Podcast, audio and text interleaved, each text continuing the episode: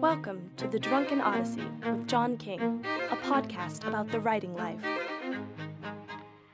Tell us, oh muse, about a man whose mind and career has careened far and wide and upside down, whose computers are seared with crimes against grammar, whose typographical aggressions are legion, whose words flow into the very mouth of time, and more than a few bottles. A man who actually owns a typewriter, and perhaps even a soul.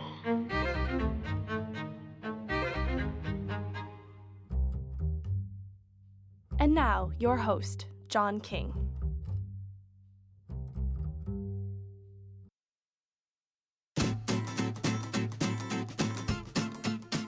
Welcome to episode 614 of the world's greatest creative writing podcast. On today's show, I'm proud to present two interviews conducted by Samantha Nickerson of the fiction writers Celeste Ng and Ben Fountain, dating back to Miami Book Fair of 2023 last November. So me personally, I've been struggling to climb back up onto the right side of basic general health, trying to take care of the day job, and I've managed to get a little bit of writing done, including the beginning of another confession of Guy Psycho, tapped out on my Royal Futura 800 typewriter, which somehow tricked my faulty attention span from completely shorting out. I'm sorry, what were we talking about? I have found it really difficult to concentrate. For a while, I could account for that because, I was struggling to breathe. And this long recovery process is the chief reason why my poetry reading tour of Central Florida in Buzo Veritas is skipping the month of February, unless something extraordinary happens. The next planned event I have will be taking place at the Kerouac Project of Orlando here in the City Beautiful on March 15th, but where are the Ides of March? I will be reading 7 poems and performing. Special guest Chrissy Kalea will be reading poetry as well. And then that brief reading will be followed by a book club discussion of Kenneth Patchen's postmodern masterpiece, Memoirs of a Shy Pornographer. Kenneth Patchen was adjacent to the Beat Generation writers, and he recorded an album in which he and Lawrence Ferlinghetti performed jazz poetry. Anyway, his novel, Memoirs of a Shy Pornographer, doesn't actually have any pornography in it. My apologies to anyone who got overenthused for a second. So if you would like to visit the house where Jack Kerouac wrote the first draft of The Dharma Bums, or, you just want to hear me and Nick Gergadu and I discuss a remarkably obscure, remarkably surprising, remarkably beautiful novel, March 15th at 6:30 p.m. is the info. And there's more info about that in this week's show notes. Let's get to the interviews.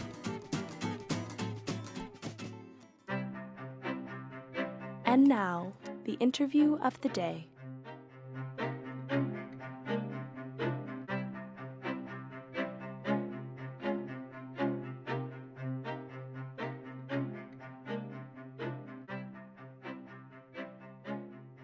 Welcome to the Drunken Odyssey, listeners. This is Samantha Nickerson coming to you from the Miami Book Fair. I'm here today with Celeste Ng, author of Our Missing Hearts. Welcome, Celeste. Thank you. It's great to have you. Thank you so much for having me. So your book, Our Missing Hearts, is about Noah, or Bird, a 12-year-old boy whose mother has left the family. It's been a few years, 3 years, I think, since, and he's lost memories, and the society that they live in is encouraging him to kind of forget about his mother, seemingly for the greater good, but of course that doesn't go down easy. The inciting incident is he receives this mysterious letter from his mother, and he's trying to decode it, figure out what this could mean, and it sends him on a search for her. During the search, he learns a lot about how their society works and the people within it, and the whole story starts to unfold in this dystopian, I feel like it's slightly in the future. I thought of it while writing as our world that's maybe like 2 degrees off from reality. I heard somebody else say, well, I feel like this is America as it might be in about like 10 to 15 minutes. So we can probably talk some about, you know, how dystopian is the book. But yeah, it's not quite our reality, but it's not very far off from our reality. Right. It's totally possible. I read the author's note and invoking Margaret Atwood, obviously. That's she wrote nothing that people haven't already done to each other. And I think that you've done the same here. And it's terrifying to see how close we are to that and know how quickly our society really could just completely topple and how inclined we are to hate certain groups. So on that note, PACT. So can you summarize PACT for us? Sure. PACT is a series of laws in the book, the America in which Bird, our 12-year-old protagonist, lives. And it stands for protecting American culture and traditions, which sounds like a great thing, but you can start thinking about ways in which that law might be applied in less positive ways. And so this law requires people to report anything that they see as un-American. It requires families to raise their children in sort of American and patriotic ways, and it allows the government to take away children if they feel that the environments they're in are unpatriotic or un-American. Yes, and that translates quite quickly and vehemently to Asian hate. And we see a lot of that in this book. Yeah, the PACT culture is reminiscent of book bans and like drag story time bans. It feels very current. And that's why it's so easy, I think, to imagine. You said like 2 degrees off. It feels very much like our world. And in our world, I think storytelling really holds a lot of power. And that's a recurring theme throughout this book, that there's power in the storytelling. Can we talk about the truth of that in the context of our present day society? Yeah. You know, in the year since this book first came out, it's now out in paperback, it's become more relevant, I think, to the world that we're living in. And I had sort of hoped it would be the opposite. I'd sort of hoped that the world we were in would get better, but it feels like in a lot of ways it's getting more repressive. One of the things that I was thinking about while I was writing the novel, which I started way back in 2016, actually, so well before the Trump administration, well before COVID and a lot of the restrictions that we're starting to see now placed on libraries and schools, I was thinking about what it's like to raise a child in a world that you know is going to be hostile to them. In the novel, Bird is mixed race. His mother is a Chinese-American woman and his father is a white American. And because he's navigating a world that sees China as an enemy, that necessarily affects sort of how he goes through the world, how his parents want to try to protect him or prepare him for the world that's coming. And like you say, I think that's something that we're starting to see a lot now in terms of race, also in terms of religion, certainly, also in terms of gender identity, and a lot of restrictions on what's considered to be the right way or the real way to exist. You know, what makes you a real American versus not. Right. So hard to define American when at its core it's an amalgamation. Yeah. And naturally that leads to conflict. I was fascinated by The Boy Who Drew Cats, the story within the story. Is that real Japanese folklore, or is that something that you created? That is a real story. I actually had a picture book of that, or I remember reading a picture book of that from when I was a kid, and I remember being very struck by it. Particularly, there's a scene, I won't spoil the story, but there's a very dramatic moment in the story, and that picture made a strong impression on me. And when I started writing this book, that story came to mind because it is in a lot of ways about the power of storytelling, the power of art to create real change in the world. And I knew I wanted to work that story in, and I started going and looking on, you know, used book sites and things like that, trying to find the copy that I remembered as a kid. And I couldn't find it. I found lots of other versions of it. It's a real story that's been retold over the years in various different forms. And I asked my sister, you know, do you remember this story? And she's like, yeah, kind of remember it. I don't know exactly what you're talking about. And I asked my mother, and she said, I have no clue what you're talking about at all. And so it was an interesting exercise in thinking about how this story that had been so important to me, they had forgotten about. And then when I found different versions and compared them, all those versions were a little bit different. They told the story differently. And the way I remembered it was different too. And that idea that a story kind of shape shifts and that you take from it sort of what resonates with you and your idea of what it is changes over time depending on who you are, that became part of the book as well. The story is a message to Bird from his mother, but it starts to take on all kinds of other meanings for him too. Mm-hmm. I really loved when he finally remembers, like the memory is triggered and we get the story as Bird remembers Margaret, his mother, mm-hmm. telling it. That was so beautiful. I read it over and over. Oh, that makes me happy because I think that's one of the things that I love about books. I read a lot, but I also reread a lot. And when I was a kid, I was constantly rereading my favorite books. And I think every time I read them, I did see them a little bit differently. They spoke to me differently. And that's what I find now as an adult when I reread books that I loved as a kid or stories that I had heard as a kid. Different parts stand out. And I think that's one of the magical things about stories in general. Like, what's changed? The words haven't changed. They're the same words that were there. You've changed. Mm-hmm. And so the meaning of the story changes. And so that moment where a bird kind of unlocks this memory of his mother and he finally remembers what she's trying to say through this story, in a way, it's sort of that story shifting to meet him where he is. And that's one of the themes of the book, is sort of the ways that stories can kind of hold the past for us and kind of reopen them for us when we need it. Mm-hmm. Stories within this story are like the vehicle for the action. Yes. They're very inspiring to the characters and very much like the incentive for change is telling these people's stories without giving too much away. Yes. But that being said, I thought that the conclusion of the story, what Bird decided to then go do, was so poetic and perfect. It was just all tied up and yeah, I loved it. Yeah, we won't give too much away, but I can't. But it is, I mean, one of the big questions that I realized I was wrestling with while I was writing the book was what's the point of art? Basically, you know, at its core, that was the question that I realized I was turning over. And part of it was because I told you I started writing the book in 2016 and I actually put it away. I didn't know how to write it. I wasn't sure if I wanted to write it. I thought I was going to write a different book.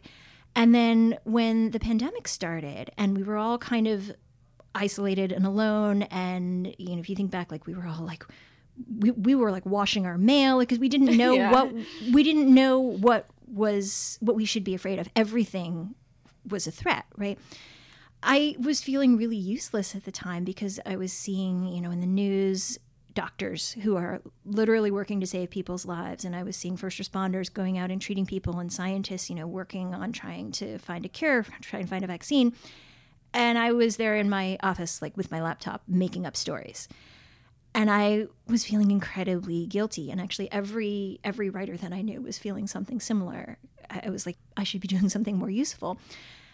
What's the point of what I do?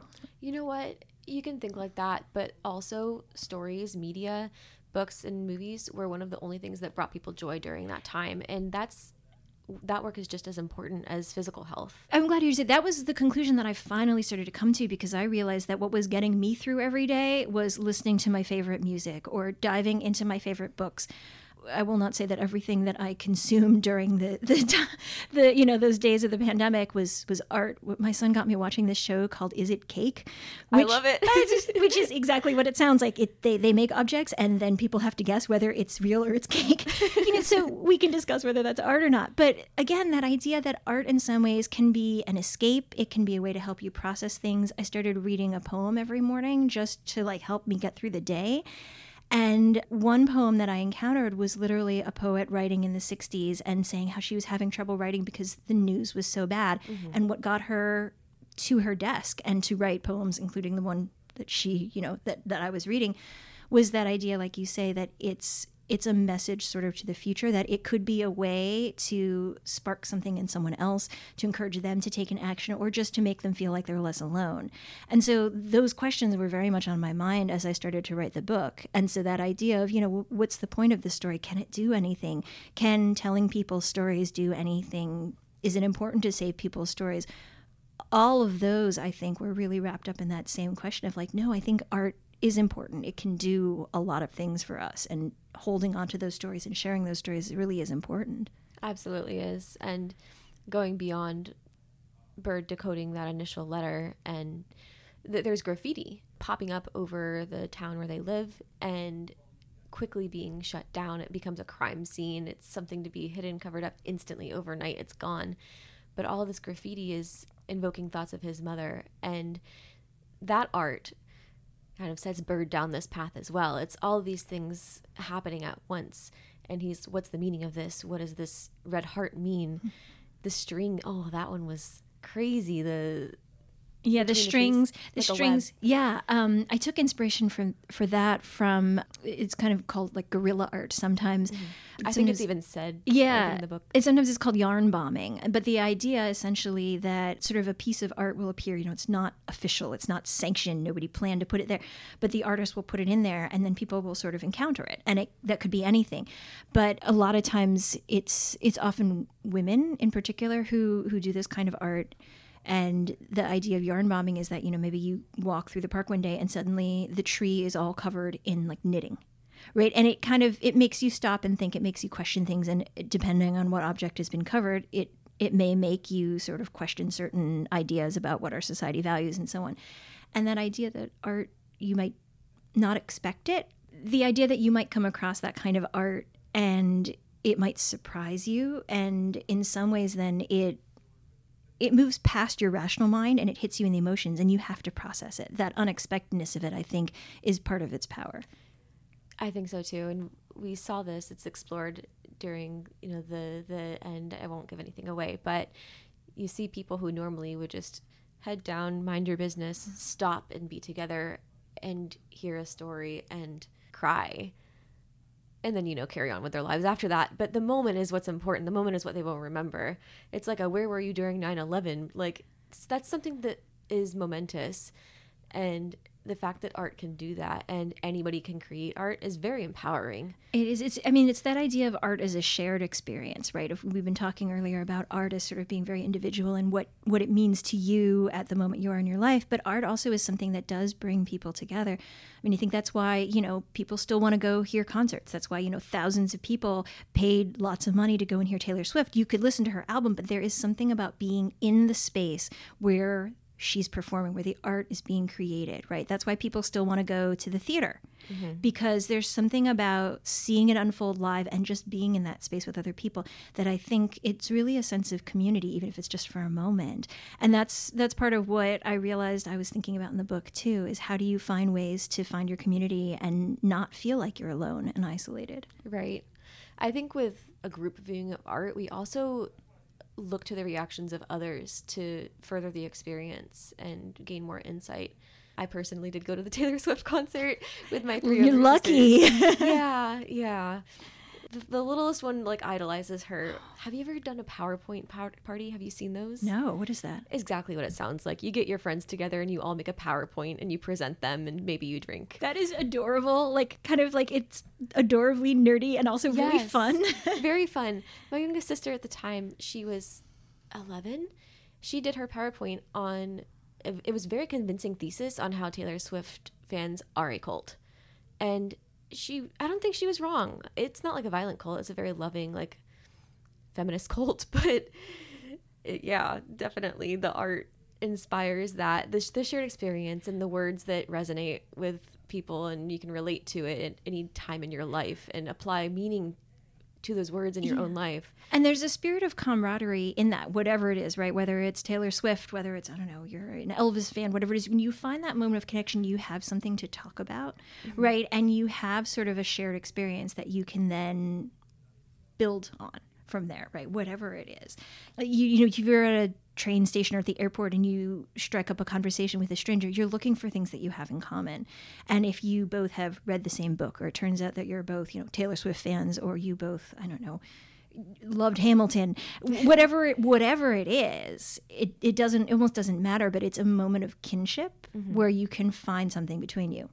Doesn't mean you'll be friends with them necessarily, but it's a moment in which you're like, we exist in the same world, and there is something out there that both of us have experienced and that we can share with each other. And that feels really important, especially in a world that's kind of increasingly isolating.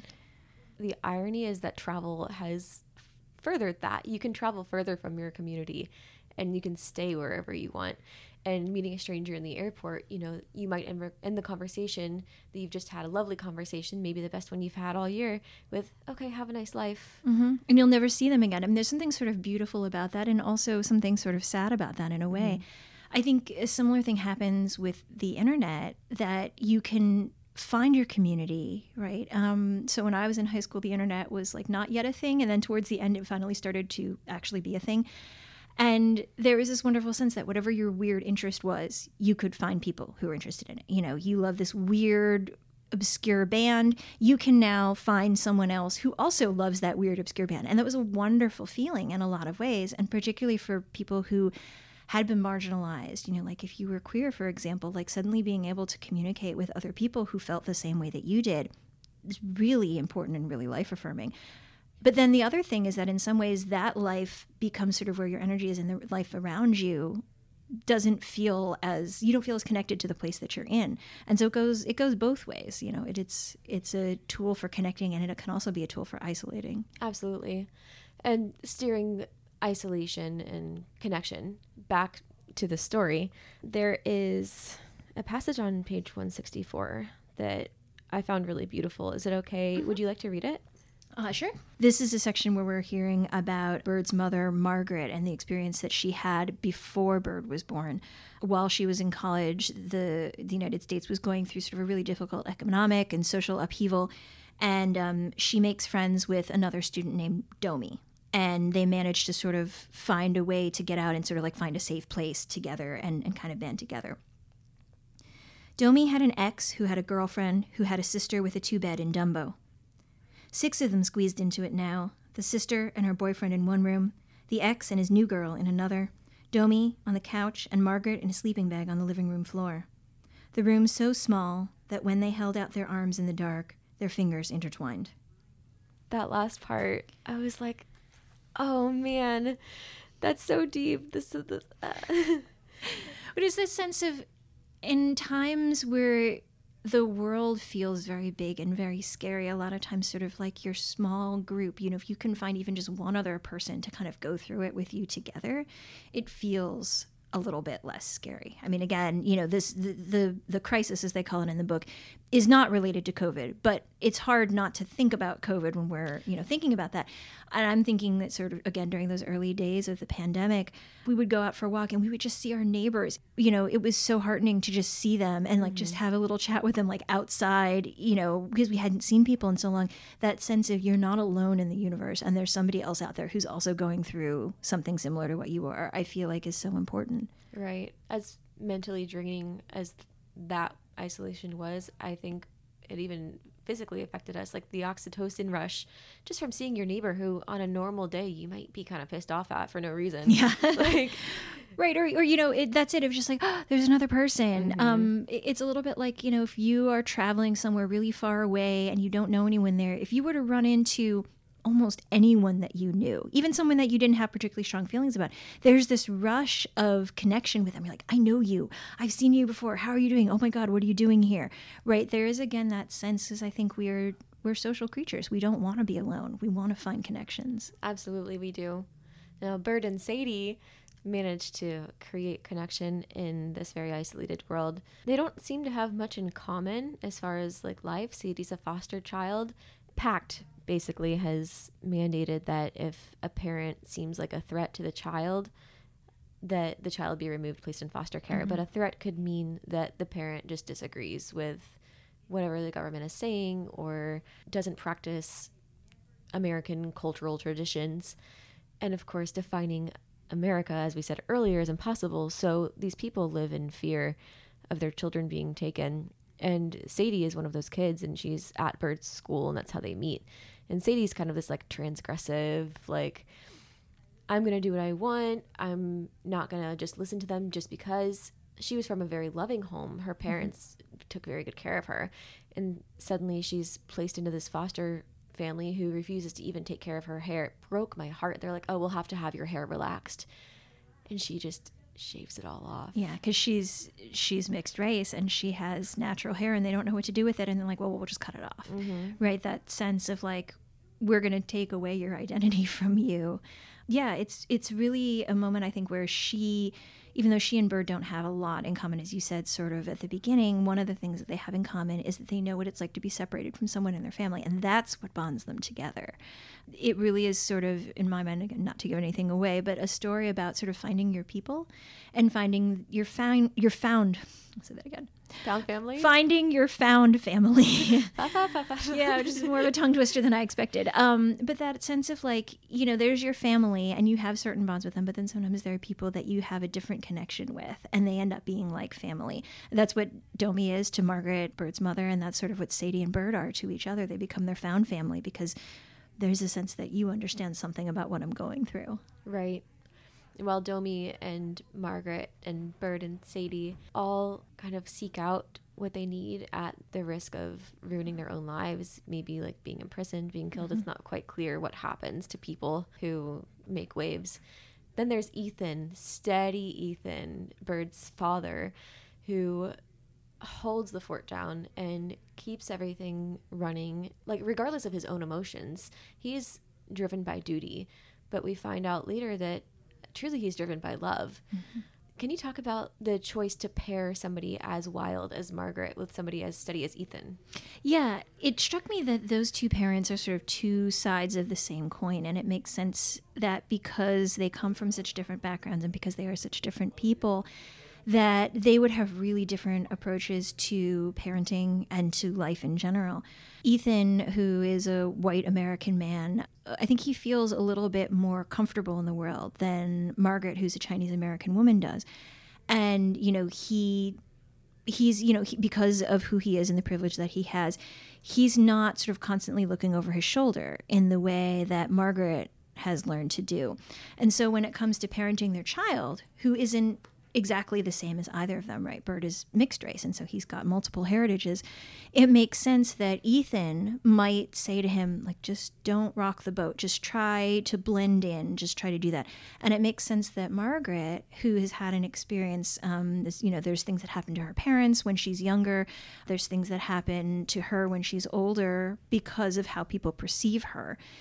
It makes sense that she might say, that's not an option for me. It's not an option for me to not rock the boat, right? It's not an option for me to be a nail that doesn't stick up. And their two approaches, I think, are sort of like the two poles of how, as a parent, I think about parenting my child just in general. Do I teach you to kind of make peace and kind of go along with things? Or do I teach you to sort of be, you know, like, stand out and be proud of who you are? And you want both of those things, right? Mm-hmm. You ultimately want your child to be safe, but the best route is not always clear. Right, it's situational. And yeah. Children have to learn that. People have to learn that. Bird has the realization that all kids have at some point in their life during adolescence or maybe even after that, oh, my parents are just people. Yes. As flawed as any. And wow, what a moment. What a realization for him to have in the midst of crisis. And he's kind of at that point just depending on himself, yet he's blind. Yeah, it's really, I mean, a lot of it is a coming of age story for Bird. He's 12, which is the age for most of us that we kind of start tiptoeing towards adulthood. We want to be adults, but we don't actually know fully what that means. And a lot of times it is the moments where we start realizing like, oh, my parents are people outside of just being my parents, mm-hmm. right? They have lives outside of me. And maybe they even had a life even before I was born. And maybe they don't know everything, which is sort of a startling realization, but I think an important one that adolescents tend to have.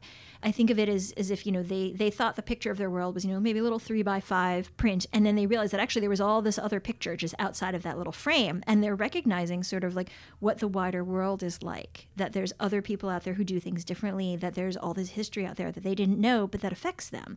And for Bird, having that realization is part of, I think, what allows him to go out and be on his own and kind of decide what he's going to do in the world that he's in. I think a really sweet moment of him seeing the bigger picture is when Ethan finally sits down and opens up and teaches him a little bit of Cantonese, yeah. which Bird didn't even know existed before that. And for anybody listening who might want to read this book, you will learn a little bit of Cantonese too. It's like four little characters, but a start, right? It's a place, like you say, so Ethan is a linguist by training. He's interested in languages and particularly etymology, sort of how words relate to each other. And Bird has only really known him as a shelver at the library. His father used to be a professor, and then when his mother left, his father was sort of downgraded, shifted into a different job, and is just sort of shelving and unshelving books. And that moment in which his father literally is sort of teaching him another language and sort of revealing to him that there's this whole other world of meanings behind the language that he thought that he knew. I think that's sort of emblematic of a moment of recognizing, like, oh, there's actually a lot more out there that I don't know. It's like that old saying that, to know what you don't know, that's the beginning of wisdom. Mm. It's a little bit like that, where when you realize, oh, there's a lot of stuff that I have to learn, that's the first moment, I think, in which you actually start becoming an adult, really. So whereas Margaret likes to rock the boat and Ethan is very steady, Margaret, as a mother, was very happy, very content just to be a mother, and was no longer, like, doing anything outlandish, but inadvertently her past comes back and just upheaves everything. And that is a lot of what Bird is exploring. That is the history that there is to learn and the adventure to go on. And it's a beautiful novel full of moments that will resonate with anybody who reads it, no matter what your background is. So highly recommend it. We're out of time, but this was a great conversation. Thank you so much for joining us, Celeste. No, thank you so much for having me. The Kerouac Project of Orlando is proud to announce the reopening of its writer's residency after a one-year hiatus. The number of residencies has expanded from 4 to 6, taking place in the house where Jack Kerouac wrote the first draft of The Dharma Bums in the College Park neighborhood of Orlando, Florida. The submission period runs until April 14th of this year. For more information about how to apply, please visit the website kerouacproject.org or see this week's show notes for details. Welcome back to the Drunken Odyssey. Listeners, this is Samantha Nickerson coming to you from the Miami Book Fair. And I have with me today Ben Fountain. Welcome back to the Drunken Odyssey, Ben. Thank you, Samantha. Yes, it's a pleasure to have you. I really enjoyed reading your book, Devil Makes Three. Devil Makes Three follows Matt Amaker, a 26-year-old American who co-owns a scuba business in Haiti. When the FADH commandeers his home to use the dock for smuggling, Matt and his business partner turned family decide that treasure hunting is their only hope at livelihood. But there are other forces at work, corrupt police, the U.S. government, voodoo, and even girlfriends that seem in constant disagreement with their mission. That's a fair description. I think now the FADH, which you mentioned, that's the Force Armée d'Haïti, the Haitian army at the time. And so the Haitian army took power in September 1991 in a coup d'etat that took out the democratically elected president, Jean-Bertrand Aristide. And so, a very brutal military regime resulted, along with an international embargo to try to force out the regime. And so that's what kills the scuba business. No more tourists, nobody coming to Haiti for fun. And so that's why Matt and his business partner, Alex, they think they're forced into treasure hunting. That's right. What they resort to. They think so. It's kind of the hubris of the young, right? Mm-hmm. And the story is told through the points of view of four main characters, and each of them are pretty young. I think Alex might be a couple years older or the same age as Matt. He's a couple of years older. That's right, like 28, 29. So at the oldest, these main characters are 28 or 29. Right. So the four points of view that we get are Alex, his sister Misha, Shelley, and Matt. So they're all 20-somethings, either knowingly or unknowingly influencing the political landscape of Haiti. I wondered why you chose to write the story through characters so young. Yeah, that's a good question. I think these people choose you more than you choose them. Not to be precious about it, but I had an idea for a novel set in Haiti in this time period. Basically, it takes off from the fact that the actual leader of this military regime was a big scuba diver. And I'm drawn to culture clash, to incongruity, things that don't go together. And I thought, what if some random American dude, a scuba guy, was in Haiti And because of his scuba expertise, he gets drawn into the inner circle of power, the inner circle of a very corrupt and brutal regime. And, you know, he's your basic American, kind of innocent, kind of naive, not stupid, but just kind of wanting to do his own thing. So what would happen, you know, when you put these two things together? And so Matt came to me as, you know, like late 20s American.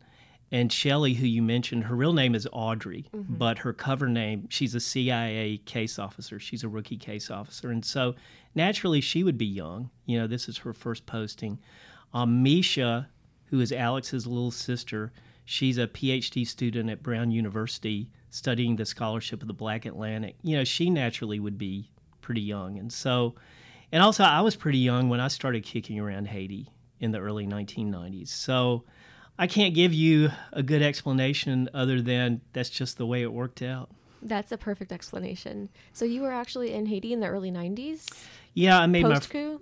No, pre-coup. I made my first trip to Haiti in May of 1991, and the coup d'etat happened in September of that year. And so I got to see Haiti when Aristide was 3 months into his term. It was a time of tremendous hopefulness and energy. In Haiti, you got the sense that Haitians felt like, finally, we can start living again. We can start rebuilding the country. We can start building our lives. And it was just a wonderful time to be there. And, of course, 4 months later, you know, that was cut off at the knees. Mm. So Aristide was loved by the people? Very much. How unfortunate how that turned out. But yes, it is. Yeah.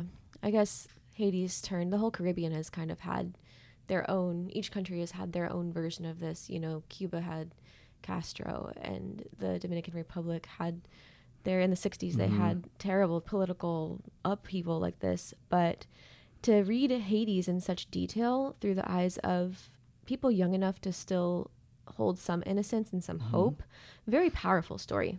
A quote that stuck with me was the humiliation of forced passivity. That's talking about the Haitian people during this embargo being out of work and mm-hmm. having no choice but to just sit around. You know, of course, they have to try to find food and take care of their children, find medical care when that's needed, which is increasingly often, you know, malnourishment mm-hmm. and violence from the FADH and Lavalasi opposing forces. Mm. But to, like, capture that in one sentence, the humiliation of forced passivity.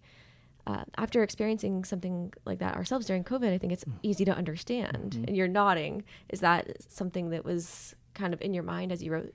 You know, very much. I mean, all of us, most of us, in our heart of hearts, we want to live lives of agency, of autonomy to the extent we can. I mean, we want to be self-determining creatures. And it's hard enough when our society is functioning reasonably well, you know, because these big structures and forces determine so much of our lives. But I think all of us are trying to eke out a little bit of wiggle room for autonomy to chart our own course. And so when you're living, you know, in a situation like COVID, or when you're living in a situation like Haiti was from 1991 to 1994, where you're stuck, you're kind of waiting for the larger situation to get resolved. And in the meantime, you know, you're in limbo. And psychologically, materially, that's a very difficult way to live. Mm-hmm. Yeah, I cannot imagine having everything lost like that, like your business and as time goes on, your family and then your house. Like, oh, yeah, goodness, these characters really went through it. Of the four main characters, Misha, in my opinion, was the most educated and intellectual. And her narrative focuses on thought. It's a lot of Misha thinking about how she's thinking, Misha thinking about her thoughts, Misha analyzing her feelings about her thoughts. Mm-hmm. So I wondered, how did you consistently enter Misha's headspace to capture that voice? Like, was it editing for consistency after, or was it more like method acting? You know, Samantha, Misha surprised me, and she really made me work. Initially, I was going to have her kind of coming in and out of the novel. She shows up in the novel around the Christmas holidays. She's at home. Matt, he has a huge crush. I mean, actually, he's in love with her. Mm-hmm. And she really wants nothing to do with him.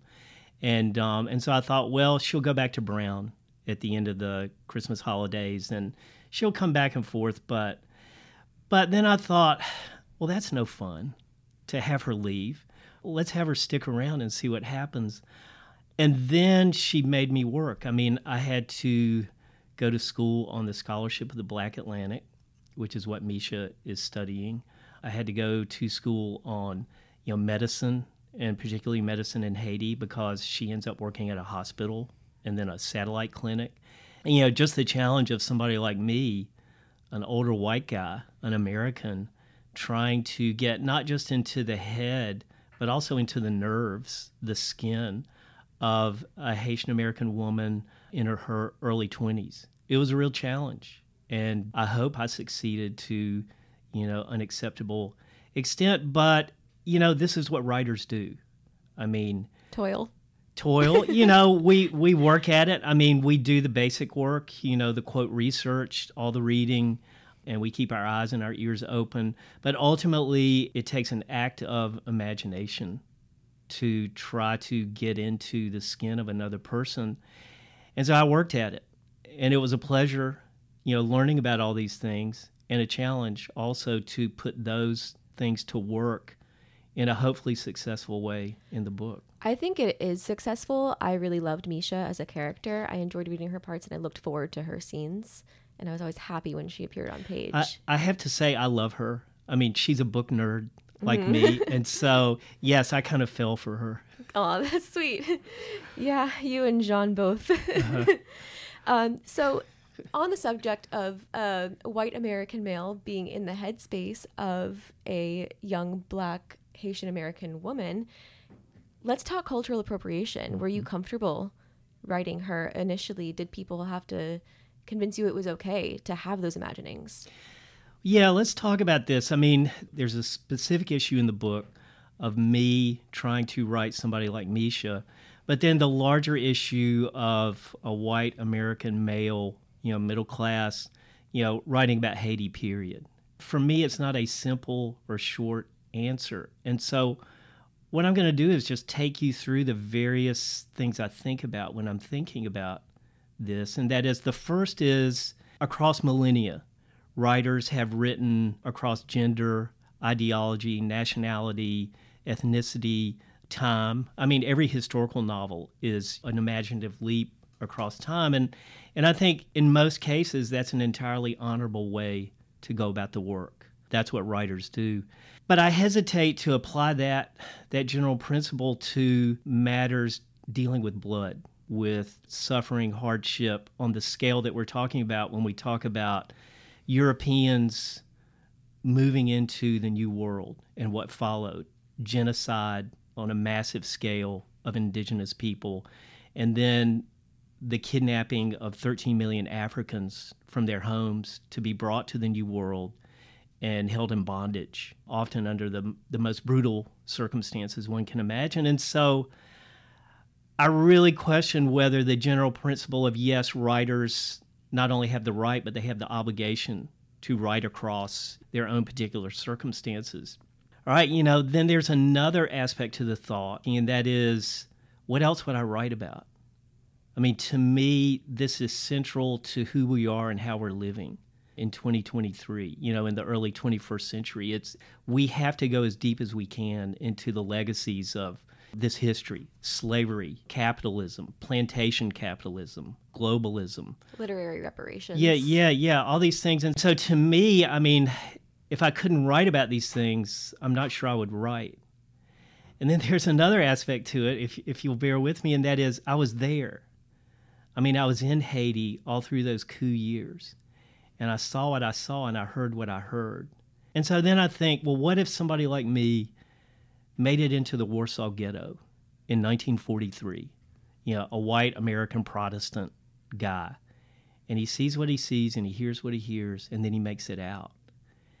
And then he says, well, I don't have the right to write about it because I'm not Jewish and I'm not Polish. I would consider that to be a gross dereliction of duty. Mm-hmm. I would consider that to be a moral failing. And so ultimately, I mean, this is still very unresolved in my mind, but these are the things I think about, you know, do I have the right to write about Haiti? Do I have the right to write from the point of view of someone like Misha? And I'm not sure, but I did it anyway. I took the path of most resistance. I wrote it. And hopefully there is something worthwhile in that. I believe there is, for what my opinion as another white person is worth. Yeah, I think it's very important. I think any writer could learn from what you've said, because we do hesitate and question ourselves constantly. I think we should. I think we should always be questioning ourselves. And hopefully that will goad us, force us to work even harder to get it right. I mean, ultimately, like, you're going to judge yourself more harshly than anyone else. And if you feel this moral obligation to tell a story, especially if you were there, especially if you have a firsthand account, absolutely do it. Like, somebody's going to hate you no matter what you do, but others will agree, others will appreciate. And at the end of the day, you feel like you did your duty. Well, you know, ultimately, the proof or lack of it is on the page. The work either succeeds or doesn't. And that's a question of time, you know, how time and readers now and in the future judge the book. And if there's something authentic and genuine in the book, hopefully people will see that and respond to it. Hopefully. We'll see. People need to buy the book and read it. Thank you. Yes. I appreciate that. Yes, I have this, and I have the audio version. The reader, the narrator, and the audio version did such a good job. He's wonderful. Ron Butler. He did the audio version for my previous book, Beautiful Country Burn Again, which is a nonfiction book. Vietnam? No, it's about the 2016 presidential election in the U.S. So far off. It was about that crazy year in the life of America, and I'll have to read that. Yeah, it's my only nonfiction book so far, but he did a beautiful job with that, and so I wanted him to do Devil Makes Three. Well, hopefully he continues working on your stuff. I think his voice lends a lot of character. I don't know, he's just so good at, he does the accents, like he does different inflection for each character, and a lot of, I mean, like any audiobook, actors have to audition and figure it out, but I think he's a very good match for your work. I agree. Good. So moving on from Misha, if she has an opposite, it's not her golden boy brother, but tough as nails Barbie, Shelley Graver. The tension in their relationship makes for some fun scenes, and everyone's distrust of Shelley adds to that tension. Shelley's actual job title to them is fuzzy, but they suspect that she's CIA, and she's just like, can't blow my cover. My name's not Audrey. But she's just this American operative making decisions that affect Haitian citizens, hopefully for the better. But there's a lot of gray morality for Shelley. She questions her job, her actions, especially when she falls in love with Alex, and he's suffering greatly. And he owned a factory that supported 3,000 Haitians, and the embargo that Shelley can't really fix or control single-handedly has shut all of that down, and those people are suffering now. So she's getting even closer to the Haitian people, and she is very loved by the Haitian community. She makes friends. But complications stated, why the decision to pair Shelley with Alex, the most charismatically positive and happy of the bunch? Well, yeah. Okay, so Shelley, real name Audrey O'Donnell, cover name Shelley Graver, rookie CIA case officer. She is a true believer in the American mission, which as she sees it is spreading democracy and free market capitalism across the globe. But it has to be a certain kind of democracy, a very controlled, capitalist-friendly democracy. And so it's a very narrow view of the New World Order that was so in vogue in the early 1990s. So she comes to Haiti full of zeal, full of idealism, but also very realistic. I mean, she understands that CIA case officers have to get their hands dirty. I mean, they manipulate people, they run operations that skirt the bounds of ethics and morality, if not stepping all the way over. But she's extremely aware of the moral hazard in her job, and she takes it on willingly. She thinks, okay, this is part of my job, taking on these sins for the good of my country, for the good of the republic. And can I handle it? Yeah, I'm a badass. I can handle it. I'm tough enough. And so she kind of gets into the macho aspect of it too. She meets Alex, who's Haitian, at a barge party the day after Christmas. A barge party is exactly what it sounds like. It's a party on a barge. that's set up with a dance floor and, you know, buffet and all these things. Anyway, they connect. It's chemistry. I mean, I think it's two charismatic individuals recognizing the life energy in one another. It did seem like a sun orbiting a sun. Yeah. And, you know, I didn't plan that in the book. And I did know that I wanted Audrey/Shelley to get involved more centrally in these characters. But then I put them at the barge party together and boom, you know, mm-hmm. they become an item right away. I mean, that first night they sleep together. And so, you know, it was a lot of fun to watch the sparks fly. It was fun to read. And I knew that eventually their stories would need to intersect, and I was waiting for it, and I was so happy. I think in my notes, actually, I wrote something like, finally, they meet Shelley. Like, they're figuring this out. Like, the story is at this central point where something's about to explode. Yeah. And it does. Yeah. Another thing about Shelley, that is, as the situation develops and things get more and more brutal in Haiti, and she sees under the auspices of my mission— and what the CIA is doing, people are really suffering in Haiti. And she feels like she can justify it to a point, like this is short-term suffering for long-term good. Haiti has to go through this shock therapy. But as things get more and more brutal, she starts to question that. And so as this starts to develop in the book, I'm wondering, is she going to keep breaking bad? Or is she going to break good at some point and renounce what she's doing? And so that kept me really interested in her throughout the writing of the book. And I'm not going to tell you or the reader, you know, or potential readers, does she keep breaking bad or does she break good? No, we don't spoil. No, but that was a question in my own mind as I was writing it. Well, I will say on that note, this isn't a happily ever after kind of book. So you can't just assume that she breaks good. And this isn't an all doom and gloom book, so you can't assume that she breaks bad. You have to find out for yourself and actually kind of judge for yourself, just as Shelley judges herself. So Shelley encounters voodoo. Actually, she doesn't encounter it. She seeks it out in order to better understand the Haitian people. But I think on some level, she's just a little bit of a daredevil. Like she's very tough, very macho, and brave, maybe to the point of stupidity, although she owns it, and she decides to seek out the thing that people fear, and she ends up having like this really cool experience and like making these friends.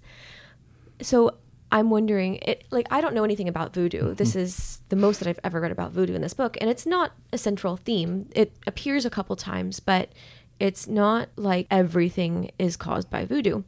So was your time in Haiti kind of like Shelley's? Did you experience? Yeah, you know, I sought out voodoo because pretty quickly I felt like this is central to the life of the country. It has been there from the very beginning. I mean, the roots of Haitian voodoo came over from Africa with the people who became, you know, Haitians. And so you can't write a book about Haiti without dealing with voodoo. And I have to say that all of the encounters with voodoo in this book are based on personal experience, except for one. And that one exception is the secret society passport that Audrey/Shelley is given by the voodoo priest Duve. He gives her this passport, you know, that basically says, this young woman is under my protection and nothing bad should happen to her. I've never actually seen a secret society passport, so I had to cheat. I had to go to the books. But everything else about voodoo is based either directly or indirectly on personal experience. And I probably read a dozen books on voodoo over the years, have made a lot of notes, and have gone out of my way to try to understand it as best I can. And to me, you know, it's a absolutely genuine, authentic religion. It's an absolutely genuine, authentic expression of our spiritual nature, you know, human spiritual nature. And I think in a lot of ways, it's a very positive force in Haiti. And by that, I mean specifically, when you go to the voodoo temples and you see the celebrations and the ceremonies, and you see the very loving, affectionate, tender way people are with one another at these gatherings, that is a very powerful social cohesive force. And in the midst of the perpetual unraveling of Haitian society, this is one place where people can go and get tenderness and affection and support and nurturing. And so I think in a lot of ways, voodoo is a big part of what's holding Haiti together. So back to Matt and Alex and their search for treasure. They come across this Spanish fleet ship. Was treasure always something that you wanted to write about? Or was it Haiti first, which inspired you? Or was that kind of like a chicken and egg conundrum? Well, always Haiti first. You know, one of the things I wanted to do with this book is, among other things, write a ripping yarn. You know, write a story where stuff happens, interesting stuff, intense stuff. And there are a lot of sunken ships around Haiti's coast. I mean, we're talking about 500 years of shipping and the Spanish treasure fleets, you know, going back and forth across the Caribbean. And so people are always looking for treasure around Haiti. And also the fact that the general in charge of the military regime, the actual general, he was a treasure hunter. He said, I'm searching for treasure. If I find it, I'm going to use it for the benefit of Haiti. I'm skeptical about that. Right, but you believe him or you can't. Right. But I thought this feels like it has a lot of potential, you know, this search for treasure in terms of narrative drive, but also the resonance of it. I mean, we're talking about colonialization and plunder on a massive scale. And so all this treasure, all this gold, all these precious items, they have blood on them. Mm-hmm. They have misery on them. And so our guys go in search of these gold and artifacts, and they're quite aware of the legacy of these material objects. I mean, they aren't just material objects. They stand for so much. And so... And it's not lost on them that the treasure hunter is a white American. Looting the cultural patrimony, yes. Basically. Yeah, they do hook up with a rich American, and he's a collector and a treasure hunter, and he's got the resources to finance them.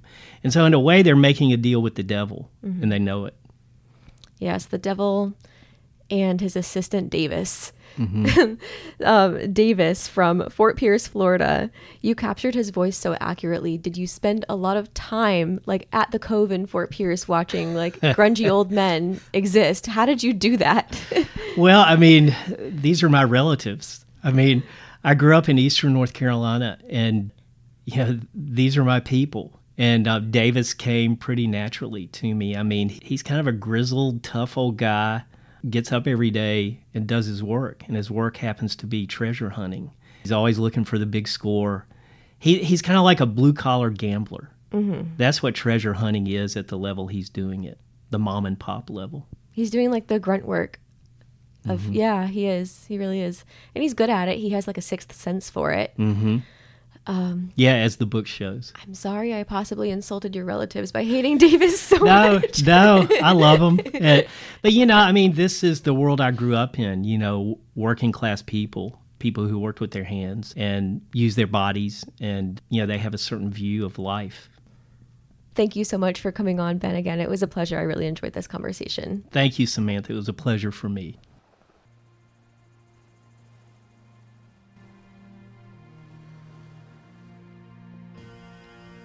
That is the show for this week. I would like to thank Samantha Nickerson, Celeste Ng, Ben Fountain, Lisa Pally, and Miami Book Fair.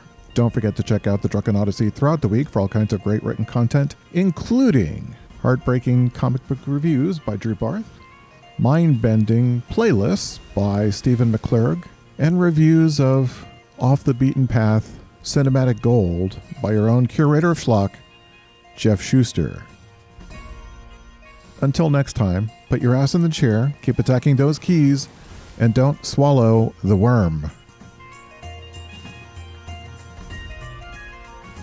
Dear listeners, writers, and fellow Odysseans, send your questions, observations, complaints, manifestos, transcriptions of Turkish opera, and whatever else you got to thedrunkenodyssey@gmail.com.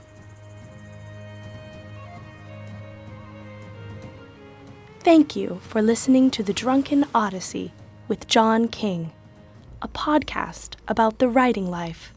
This is your announcer, Lauren Butler.